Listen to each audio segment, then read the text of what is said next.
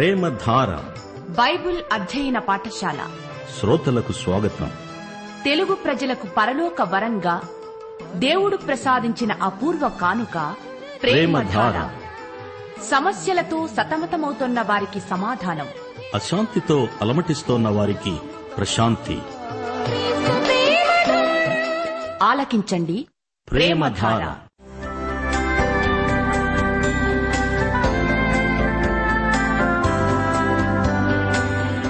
యేసుక్రీస్తు ప్రభు దైవత్వాన్ని ఆయన ఔన్నత్యాన్ని ప్రధాన యాజకత్వాన్ని ఆయన చేసిన బలియాగాన్ని ఆయనతో విశ్వాసులకుండే సంబంధాన్ని వివరించే పత్రిక హెబ్రిలకు వ్రాసిన పత్రిక. వినండి అపోస్తలుడైన పౌలు హెబ్రిలకు వ్రాసిన పత్రిక వర్తమానాలు.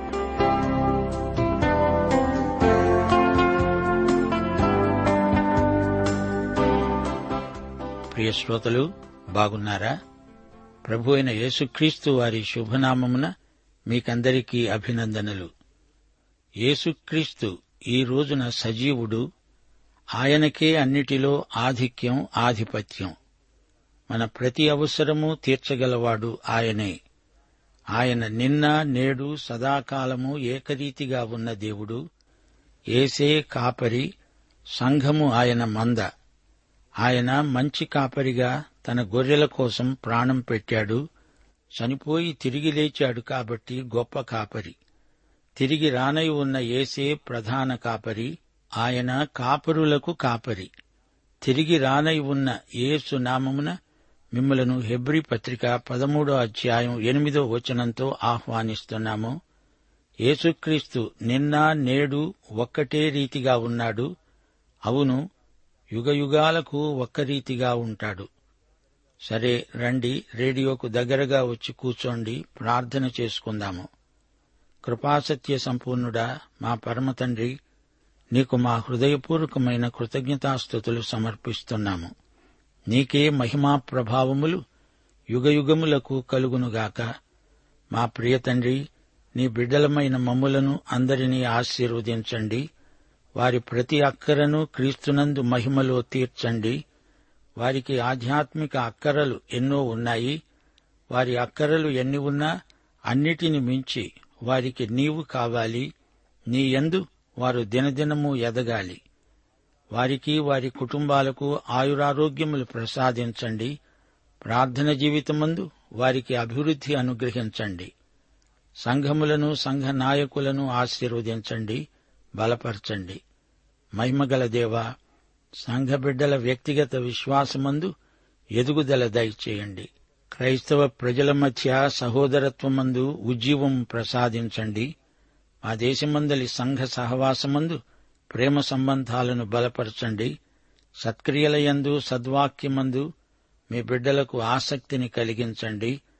ఆత్మ నింపుదల ద్వారా మీ సేవకులు గ్రామాలలో గొప్ప సేవ చేయగలుగునట్లు ఆత్మల సంపాదన ముమ్మురముగా జరుగునట్లు వారిని నడిపించండి.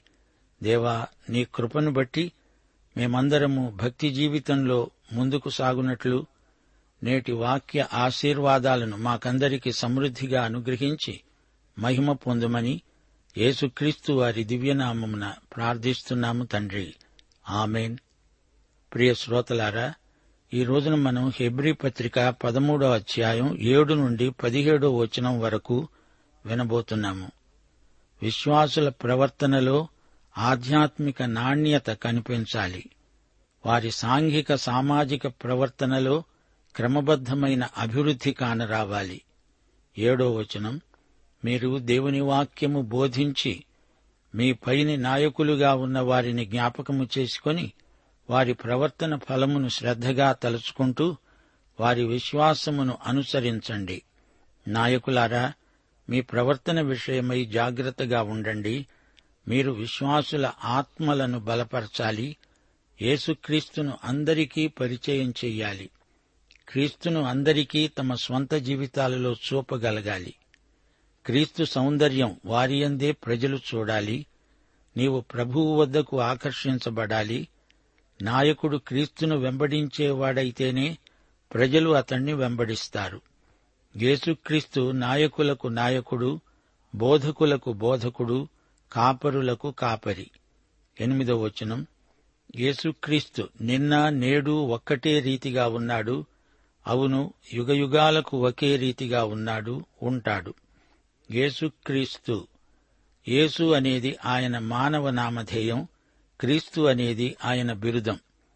ఆయన అభిషిక్తుడు ఆయన దేవుడు. యేసు అన్నప్పుడు ఆయన మనల్ని రక్షించి వాడుకుంటాడు అని అర్థం. యేసు నామము మధురం.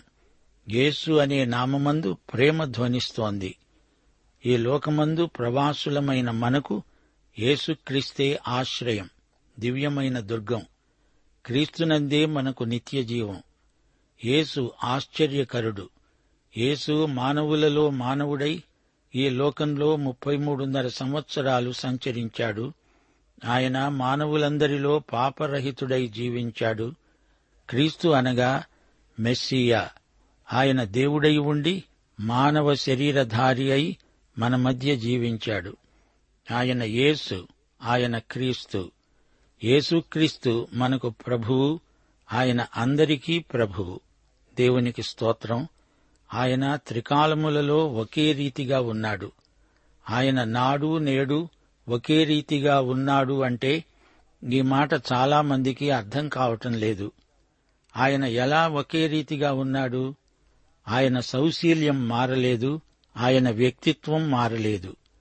ఆయన గుణగణాలు లక్షణాలు మారలేదు. ఆయన భౌగోళికంగా చరిత్రలో ఒకే రీతిగా ఉన్నాడు అనుకోకండి. ఆయన ఒకే పద్ధతి నాడు నేడు వాడతాడు అనుకుంటున్నారా? ఆయన రెండు వేల సంవత్సరాల క్రిందట బెత్లహేములో ఒక శిశువై జన్మించాడు. అయితే ఆయన ఇప్పుడు పొత్తిగుడ్డలలో పరుండిన శిశువ? కాదు. ఆయన బెత్లహేములో బాల్యంలో ఆడుకునేవాడు. ఆయన పాలస్తీనాలో మేలు చేస్తూ సంచరించాడు. ఆయన ఇప్పుడు గొల్గొతాలో శిలువపై వేలాడుతున్నాడా? లేదు. ఆయన ఇప్పుడు పరలోకంలో దేవుని కుడిపార్శ్వమందున్నాడు. ఎనిమిదో అధ్యాయం మొదటి వచనం ఆయన మన ప్రధాన యాజకుడు. పరలోకమందు మహామహుని సింహాసనమునకు కుడిపార్శ్వమున ఆసీనుడై ఉన్నాడు. మన విశ్వాసమునకు కర్త దానిని కొనసాగించేవాడు అయిన యేసు వైపు చూస్తూ మన ఎదుట ఉంచబడిన పందెమును ఓపికతో పరిగెత్తుదాము. రెండు వేల సంవత్సరాల క్రితమే ఆయన మన విమోచన కార్యమును ముగించి కూర్చున్నాడు.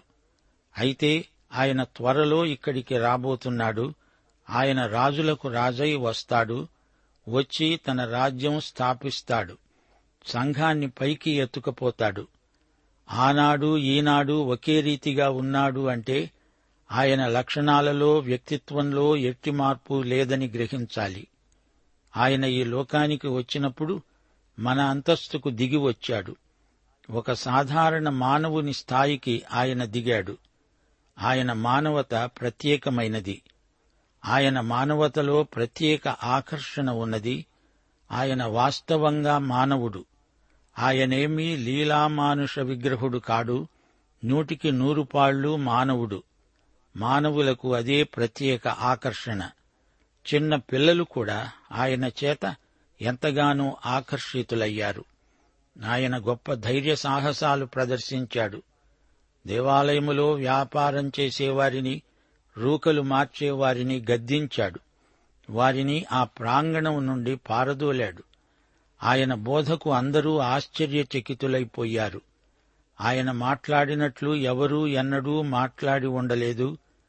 కపెర్ణహూములో ఉండగా ఒక కుష్ఠురోగిని బాగుచేశాడు. జనులు పెద్ద సమూహములై ఆయనను వెంబడించారు. సుంకరులు పాపులు కూడా ఆయన వెంట వెళ్ళారు మతనాయకులకు ఇది చూచి మరీ విద్వేషం కలిగింది. అయితే ఆయన అదేమీ లెక్క చేయలేదు. ఆయన బోధ పరిసయుల వంటిది శాస్త్రుల వంటిది కాదు. ఆయన అధికారంతో బోధించాడు. ఆయన ఎరికో పట్టణాన్ని సందర్శించినప్పుడు ప్రజలు తండోపతండాలుగా ఆయన చుట్టూరా మూగారు. యేసు జక్కయ్యను చెట్టు మీద నుండి కిందికి దింపాడు. మానవులకున్న అక్కరకు ఆయన హృదయం స్పందించింది. ఆయన ప్రజల పట్ల ఎంతో కనికరం చూపాడు. వారికెంతో మేలు చేశాడు. ప్రజలను ఎక్కువగా ఆకర్షించింది ఆయన ఆదర్శ మానవ వ్యక్తిత్వం. నేనే జీవాహారమును అన్నాడు యేసుక్రీస్తు. నా ద్వారానే తప్ప ఎవడూ తండ్రి వద్దకు రాలేడు అని ప్రభువే స్వయంగా చెప్పాడు. నేనే జీవాహారమును అన్నాడు తండ్రి చేత వానికి కృప అనుగ్రహింపబడకుంటే ఎవడూ నా వద్దకు రాలేడు అన్నాడు. పేతుడన్నాడు ప్రభువా మేము ఎవని వద్దకు వెళ్ళుదుము? నీవే నిత్య జీవపు మాటలు గలవాడవు నీవే దేవుని పరిశుద్ధుడవు. యేసు ప్రభువు బోధను సాధారణ ప్రజలు అపార్థం చేసుకున్న సందర్భాలున్నాయి. మత్తైసు వార్త పదహారో అధ్యాయం ఇరవై రెండో వచనంలో యేసు ప్రభు తన మరణాన్ని గురించి చెప్పగా సీమోను పేతురు ప్రభు అలా జరగకూడదు అన్నాడు. యేసుక్రీస్తును చూచిన వారు కృపాసత్యములను ఆయన ఎందు కనుగొన్నారు. ఆయనలో మాధుర్యము బలము వారికి గోచరించాయి. ఆయనలో సాధుశీలము అధికారము అందరూ చూడగలిగారు. ఆయన మాటలు ప్రజలకు అర్థం కాకపోయినా ఆయనలోని దివ్యాకర్షణ శక్తికి వారు వశమైపోయారు. ఆయన యందు వారికి వెలుగు ప్రేమ కనిపించాయి. తీరా ఆయన శిలువ మీద చనిపోయినప్పుడు ఆ శిలువే వారికి అభ్యంతరమైంది. యేసు శిలువ అభ్యంతరమైన అనేకులు ఆయన వ్యక్తిత్వానికి ఆకర్షితులవుతున్నారు. యేసునందు దివ్య కృపా సౌందర్యమున్నది. యేసు ప్రభువు చేసిన ప్రబోధమిదే. మీరు మీ పాపముల నుండి తొలగండి పాపములో ఉండకండి అందులో జీవించకండి నేను మీకు బంధకాల నుండి విడుదల ప్రసాదించడానికి వచ్చాను. మీ పాపాల కోసమై నేను శిలువ మీద చనిపోతాను. పాపులారా నా వద్దకు రండి అన్నప్పుడు వారు వచ్చారు. ప్రభువే వారిని ఆకర్షించుకున్నాడు. యేసుక్రీస్తు యొక్క ప్రేమ వ్యక్తిత్వం ఎంతో గొప్పది. శ్రోతలు వింటున్నారా? ఆయన మానవతయందు ప్రేమ వెల్లడి అయింది. ఆయనే ప్రేమ. మానవులందరూ పాపులు. మానవ స్వభావం పాపమే అయితే యేసు పాపులకు రక్షకుడు. ఆయన మనతో ఉన్నాడు ఇమ్మానుయేలు. యేసు మానవుడై జన్మించి కృపలో ఎదిగాడు. ఆయన వ్యక్తిత్వం పరిపూర్ణత గలది. ఆయన ఎంతో బాధ అనుభవించాడు ఏడ్చాడు ప్రార్థించాడు. ఆయన ప్రేమించాడు. ఆయన మనవలిని అన్ని విషయములలో శోధించబడ్డాడు. అయితే ఆయన పాపము లేనివాడు. తోమాలాగా మనము కూడా ఆయనను నా దేవా నా తండ్రి అని సంబోధించి ఆయనను ఆరాధించవలసిందని దేవుడు కోరుతున్నాడు. ఆయనను మహిమపరుస్తాము. ఇరవై ఒకటో శతాబ్దంలో మనం యేసు ప్రభువును అన్ని కాలములలో సమానముగా ఉన్నవాణ్ణి కలుసుకుందాము. చెప్పశక్యము కాని దేవుని వరమును బట్టి ఆయనకే స్తోత్రం.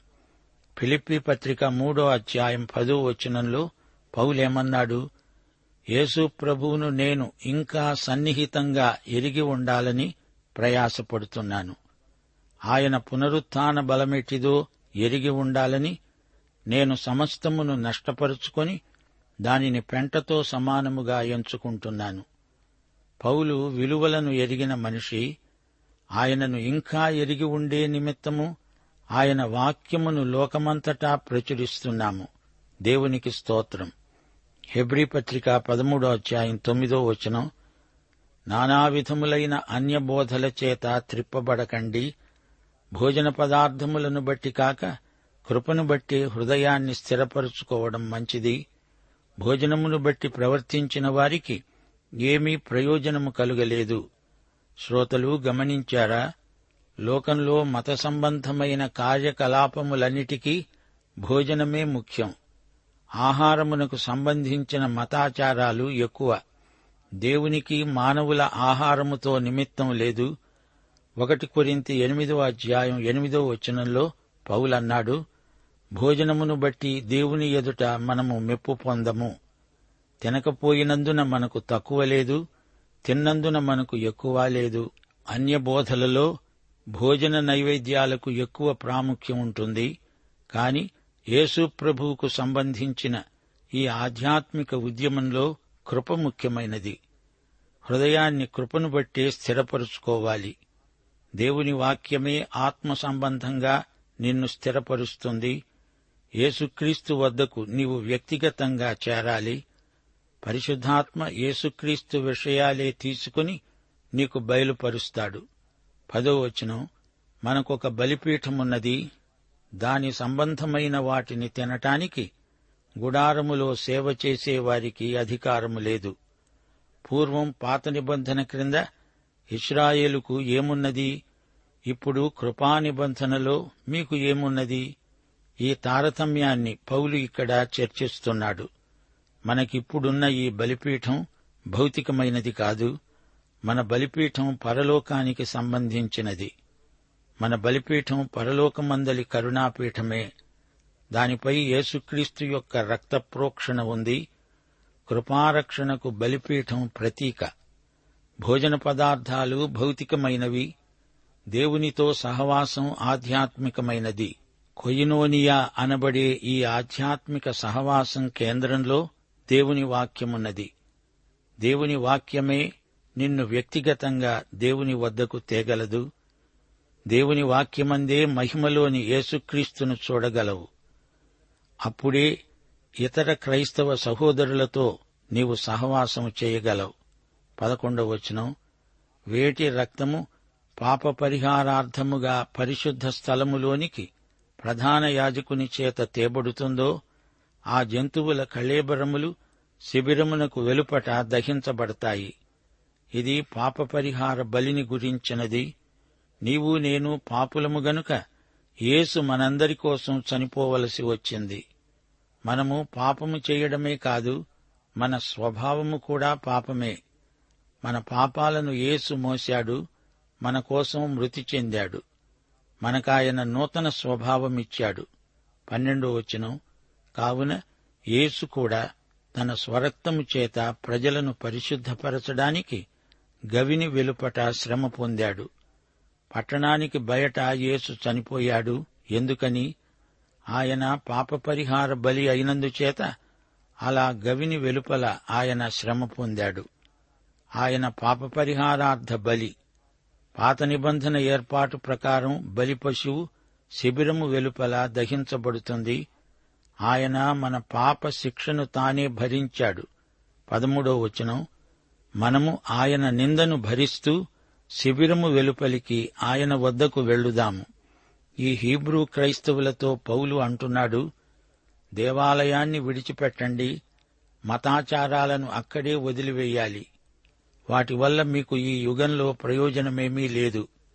మీరు యేసుక్రీస్తు దగ్గరికి రండి. ప్రియ సోదరీ సోదరులారా మనం పరమ ఎరుషలేమునకు యాత్ర చేస్తున్నాము. మనము పాపము నుండి ప్రత్యేకించబడ్డాము. అదే సమయంలో క్రీస్తుకు సువార్తకు ప్రత్యేకించబడ్డాము. దేవుని వాక్యము కోసమై ప్రత్యేకించబడ్డాము. ప్రత్యేకించబడము అంటే దాటడము అని అర్థం.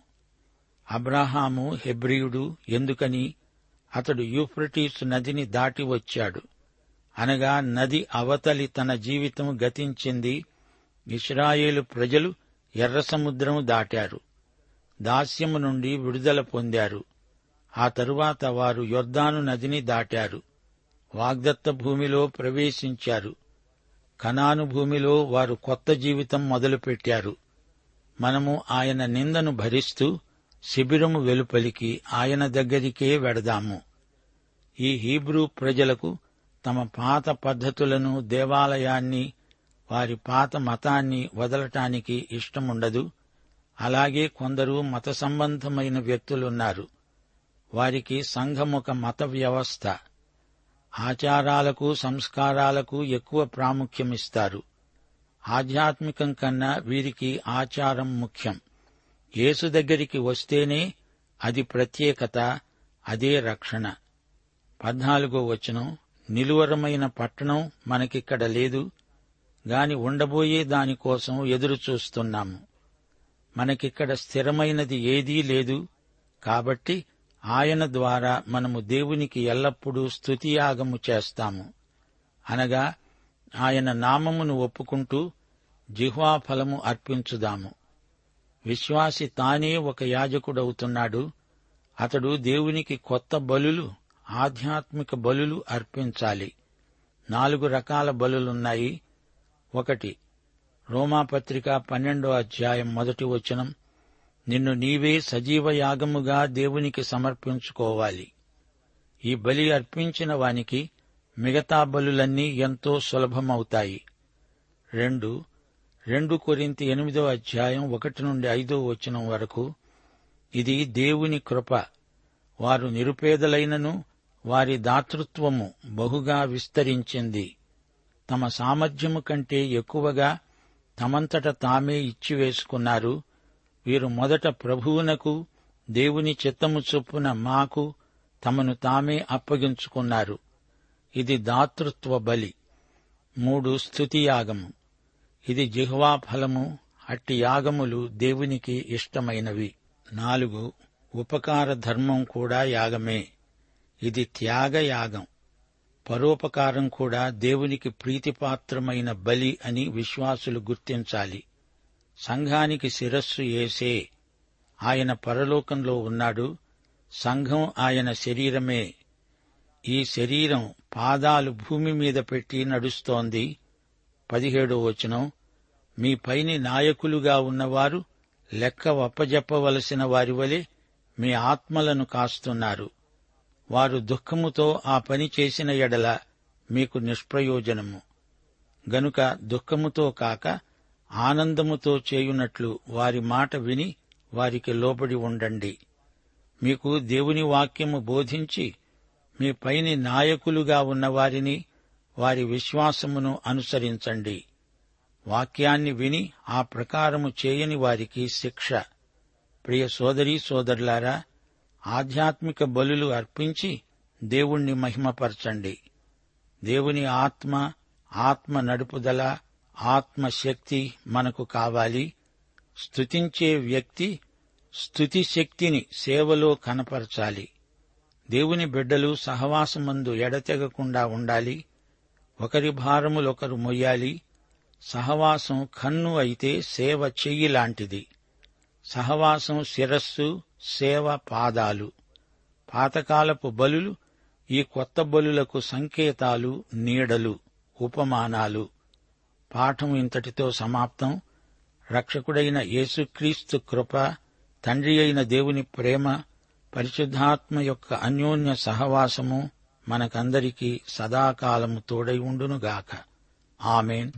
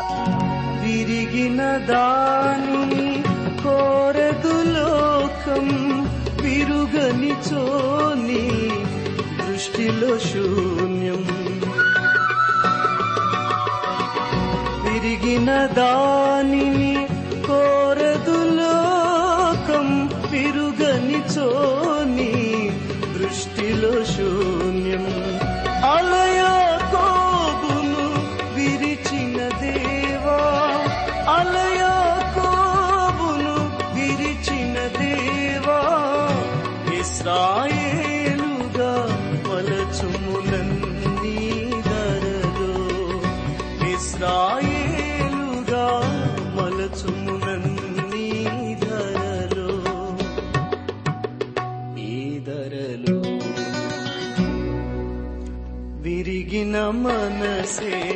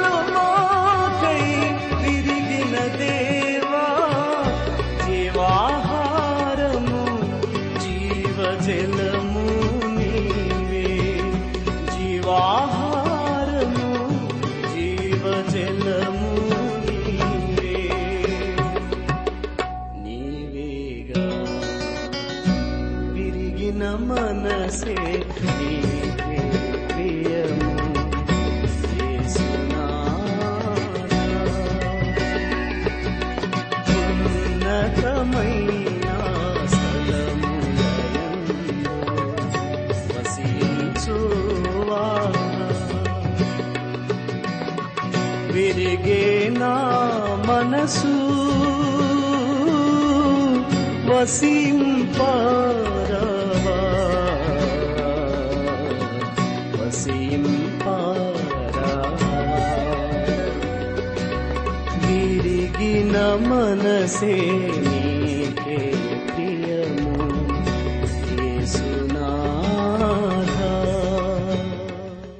ప్రేమధార బైబిల్ అధ్యయన కార్యక్రమంలో మీరింతవరకు హెబ్రి పత్రిక వర్తమానాలు వింటూ ఉన్నారు. ఈ పత్రిక వర్తమానాలు మీ అనుదిన ఆత్మీయ జీవితాన్ని మరింత శక్తితో ధైర్యంతో సహనంతో కొనసాగించడానికి సహాయపడగలవని భావిస్తున్నాం. ప్రస్తుతం మీరు వింటున్న హెబ్రి పత్రిక ధ్యానాలపై ఎవరు గొప్ప అనే పుస్తకాన్ని సిద్దం చేస్తున్నాం. ఎవరు గొప్ప అనే ఈ చిన్న పుస్తకం ఈ సృష్టిలో అన్నిటికంటే సృష్టికర్త అయిన ప్రభు ఎలా గొప్పవాడో విషదపరిచి తద్వారా మీలో గొప్ప విశ్వాసాన్ని కలిగించడానికి ఎంతో సహాయపడగలదు. ఎవరు గొప్ప అనే ఇచ్చిన చిన్న పుస్తకాన్ని ఉచితంగా పొందగోరేవారు? ఈ రోజే మాకు వ్రాసి లేదా ఫోన్ చేసి మీ పేరు నమోదు చేయించుకోవచ్చు. మా అడ్రస్ ప్రేమతార ట్రాన్స్వర్ రేడియో ఇండియా తపాలా సంచి నాలుగు సికింద్రాబాద్ ఐదు సున్నా సున్నా సున్నా ఒకటి ఏడు. మా ఫోన్ నంబర్ తొమ్మిది మూడు తొమ్మిది తొమ్మిది తొమ్మిది ఐదు రెండు ఐదు ఏడు సున్నా. మరొక నంబర్ తొమ్మిది మూడు తొమ్మిది తొమ్మిది తొమ్మిది ఐదు రెండు ఐదు ఎనిమిది సున్నా.